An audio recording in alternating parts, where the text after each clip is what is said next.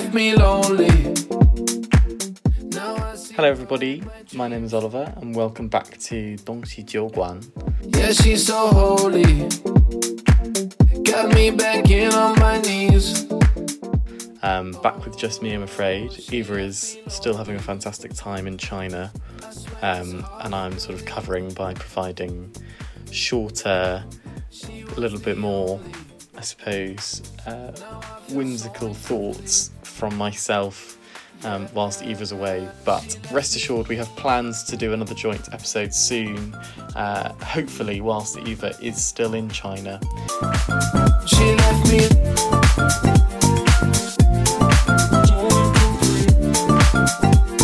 Yeah, she left me lonely. Um, but for today, I thought I would touch on a topic that has been in the news recently uh, in the UK media and is of sort of great concern to me, given my job in the um, secondary school education space. So, um, what I am planning on talking about today is the university landscape in the UK. And just to give listeners an idea, um, I thought I would explain a little bit how the system works and then some of the challenges that we're facing um, currently and some of our sixth form students, and that's if you're aged between 16 and 18, what their sort of graduate prospects are like. Um, so in the UK, we have a slightly odd system compared to the rest of the world. It it doesn't really match anything quite like it that we that exists in in other countries.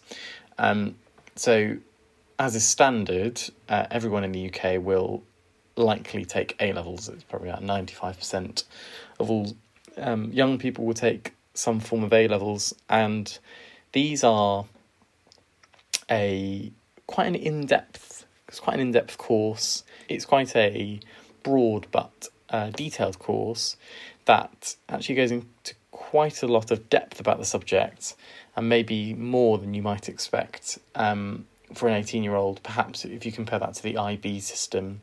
Um, having said that, compared to I think Chinese education system, it's actually still doesn't go into quite as much depth, um, but certainly in, in respect to what university courses in the UK cover, it provides a really solid foundation for for quite advanced learning. And the idea is, is that your A levels prepare you to go to university, and at university in the UK, courses are quite high level. So you you by the end of your three years at university, which is a typical length of a course, you will be at quite a um, sophisticated understanding of the subject. So so 16 to 18 year olds take these A level courses, and people typically take three or four. So you choose, and there's a wide range of subjects. Um, then, so they're in year 12, which is when they're 16 to 17. They'll do that for a year. And then at the beginning of year 13, which is their final year in formal education, they have to make a decision about which university they want to go to. And the university will list out all of their subjects and they will also list out the minimum grade requirements from your A levels. So, if you're applying for mathematics at Exeter University, for example, they might require you to get AAB. So that's an A in, they probably would demand that the A is in maths and then an A in another subject and a B in another subject as a minimum. Um, so you have to choose five universities to apply to, and then once you submit your application, the university will decide based on your reference, your GCSE grades, your sort of previous academic history, whether or not they think you will get the grades that they want. And if they do, then they will send you a letter and it will say, Congratulations, we'd like to offer you a conditional place at our university, subject to you getting, for example, A star AA at A levels. And they might even specify the A star has to be in economics, for example, or history.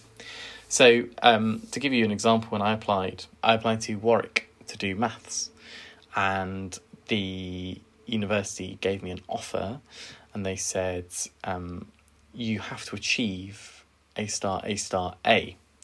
And the A stars have to be in maths, and then you can get your A in another subject that you're doing. So that is how it works, but it's an odd system because it means that by January of your final year in education, you've made you've submitted your application. And by about February, March, you start receiving offers from university. Um, however, you still haven't got your place because if you don't meet the A level grade requirements, then you don't know which university you're going to be going to, and you don't necessarily have that place. So the exams take place in June, as is typical, um, but then you get your results in August. So it's a two month wait, and it's quite a horrible um, period because what happens is the day before you get your results, you get an email telling you if you've got into your first choice university. Um, so it really is a quite a complex and quite a demanding system. Nothing can tempt me.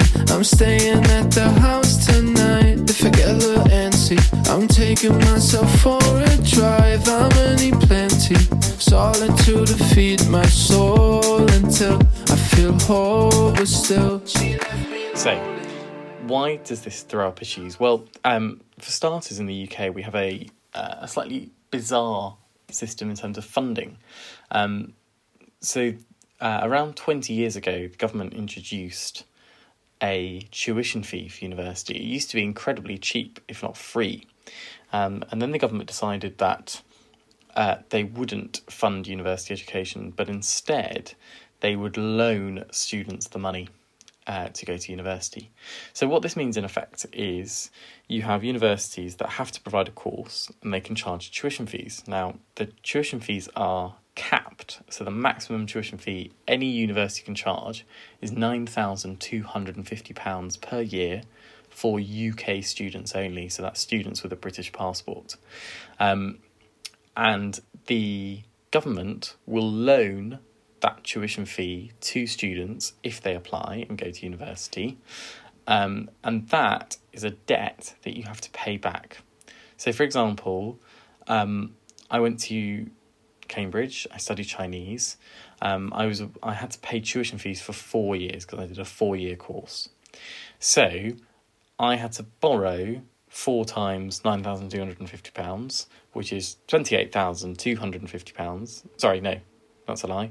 It's thirty seven thousand pounds, um, uh, which then goes to the university directly, um, and the university have to sort of work out effectively what it actually costs. So for the university, it might cost, let's say, £10,000 uh, for every student to attend the university, which means they have to make up the £750 somewhere. Now, that could be through donations or it could be through uh, funding.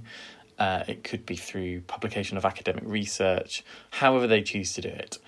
Um, but what this means is, and typically it is the case that it costs more than uh, the tuition fees are, um, it means that universities typically make a loss, a financial loss on undergraduates, on students um, applying to or and and studying at their university. Uh, and what happens is then you pay that debt back to the government over time. So um, I obviously earn a salary at the moment, but in my salary package, they deduct a certain percentage every month as to pay back my student loan. Um, so it's a very, it is slightly an odd system, and to make things even more complicated, it's different in Northern Ireland, Scotland, and Wales. But for the moment, I'll just focus on the on England, as it is very, very complicated. So, um, so tuition fees capped at nine thousand two hundred fifty for UK students. For international students, however, there is no cap, and they can charge whatever they want which is why UK universities are desperate to get in as many international students as they can because they can make more money out of them. Um, so if you're thinking thinking about studying in the UK, yes, the fees are very expensive, but there are also lots of great schemes out there. Um, and also universities will treat you very well. So if you can, I would always advise studying studying abroad. So this particular issue of funding and tuition fees has actually led to a bigger problem in the UK, and that is the commercialisation of university education. So I touched on briefly briefly earlier how they are competing for international students. All the universities want them, because they can charge more. Um, and this has led to quite severe problems in the quality of teaching and the quality of the uh, research or the quality of undergraduate teaching that is taking place. Um, it also means that the university are desperately cost saving, and this is at the detriment of their own staff. Um, and so, what is happening is that universities, rather than being centres of sort of academic research and pushing the boundaries and freedom of expression, etc., they are now just sort of um, almost making a very corporate product uh, out of academia, which is very complicated and very uh, anti sort of academic spirit. Uh, and this leads on to my sort of my my main crescendo of a point, which is why we're talking about this, um, which has led to inordinate amount of strikes. So lecturers at universities have been on strike for the last five or six years. Uh, and what happens is every year or so, every six months, they will strike from teaching. Um, they won't attend their lectures, they won't teach their undergraduates for maybe three or four weeks at a time. Um, and they will protest and they will form picket lines where if students try to cross them, they will get very angry with them and say, You shouldn't be going to your lectures. Uh, and it's a very tense time. And at the beginning of these strikes, a lot of students were supportive because um, academics were not on stringent contracts. They were on quite flimsy, quite uh, poorly defined contracts in terms of salary and how many hours they work. Um, and, and typically, lecturers would work very long hours, uh, working extra through the night without getting paid appropriately for that. Um, and the university, I think there was a, a, sort of sense that the university didn't respect or didn't uh, value the contributions that they made to teaching at university. Um, however, in the last two or three months, lecturers have not just been striking from their lectures, but they have also been refusing to mark exams. And this has meant that people have been unable to graduate. So uh, there's been a, I mean, a lot of my friends who, year below, who are trying to graduate couldn't because their markers would not mark their exams, which is absolutely um, devastating for someone who's trying to apply for jobs or trying to apply for a master's. Um, it is it has really uh, tarnished the reputation of academics and of universities themselves. So these strikes are, I'd say, plaguing the UK at the moment, um, in the sense that if you think if you're you know you've let's say you started your undergraduate course in 2019 let's say you're doing a four year language course. So you start in 2000, September 2019, you're fresh out of school, ready to hit the ground running with your university course. Five months in, you are sent home because of COVID. So you're learning online, which we all know is uh, inferior to learning in person. Then you have a sort of weird and quite um, traumatic year of COVID, let's say, of, of sort of online learning, not sure about funding, not sure who's going to be where, not sure whether, you know, you'll be able to do your year abroad, for example. And then within that time, your lecturers are on strike because they're not getting paid enough. And at the beginning, you might think, well, this is reasonable. Um, but after three years of strikes, of missing in person lectures, of being disadvantaged, of not having the real sort of in person opportunities, um, and missing out on a huge amount of undergraduate teaching because your lecturers are on strike. I think you would start to feel well, and I know people have started to feel very um, disenfranchised with the universities. Uh, moreover, they are paying something like £35,000 a year to have this. They're taking a massive loan out from the government, who is supposed to encourage and support universities. Um, you've been told that a degree is essential to getting a job. And then to be told in your final year that you won't be graduating, you won't be getting a degree for for a long time because your lecturers have gone on a marking strike.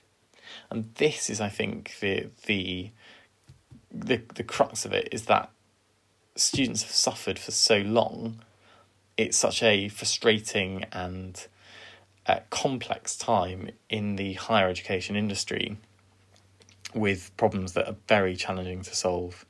Um, and I'm, you know, I'm not here to provide solutions, but I thought it would just be interesting for listeners to understand what's going on, um, and compare it to perhaps a situation either way you're living or in China. It, it, but it it really does have a, a, a terrible effect on students, and I think it's unfair to suggest that paying thirty thousand pounds a year, you know, for a three year course, that actually at the end of the day might not be the best thing for you. But the government seems to think that going to university is the be all and end all. But for some students, it's not. For some students, university isn't the wisest choice.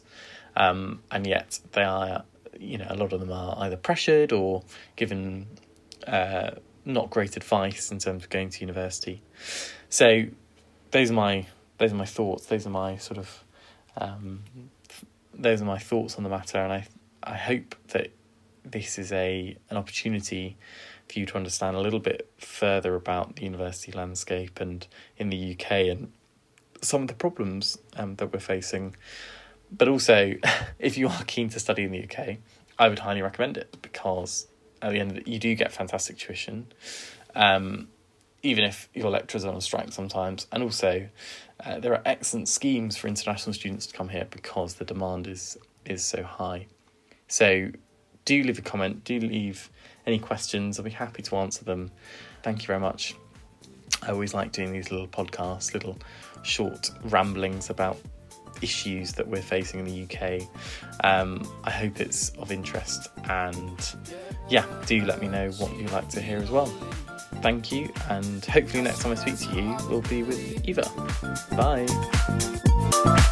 She was the only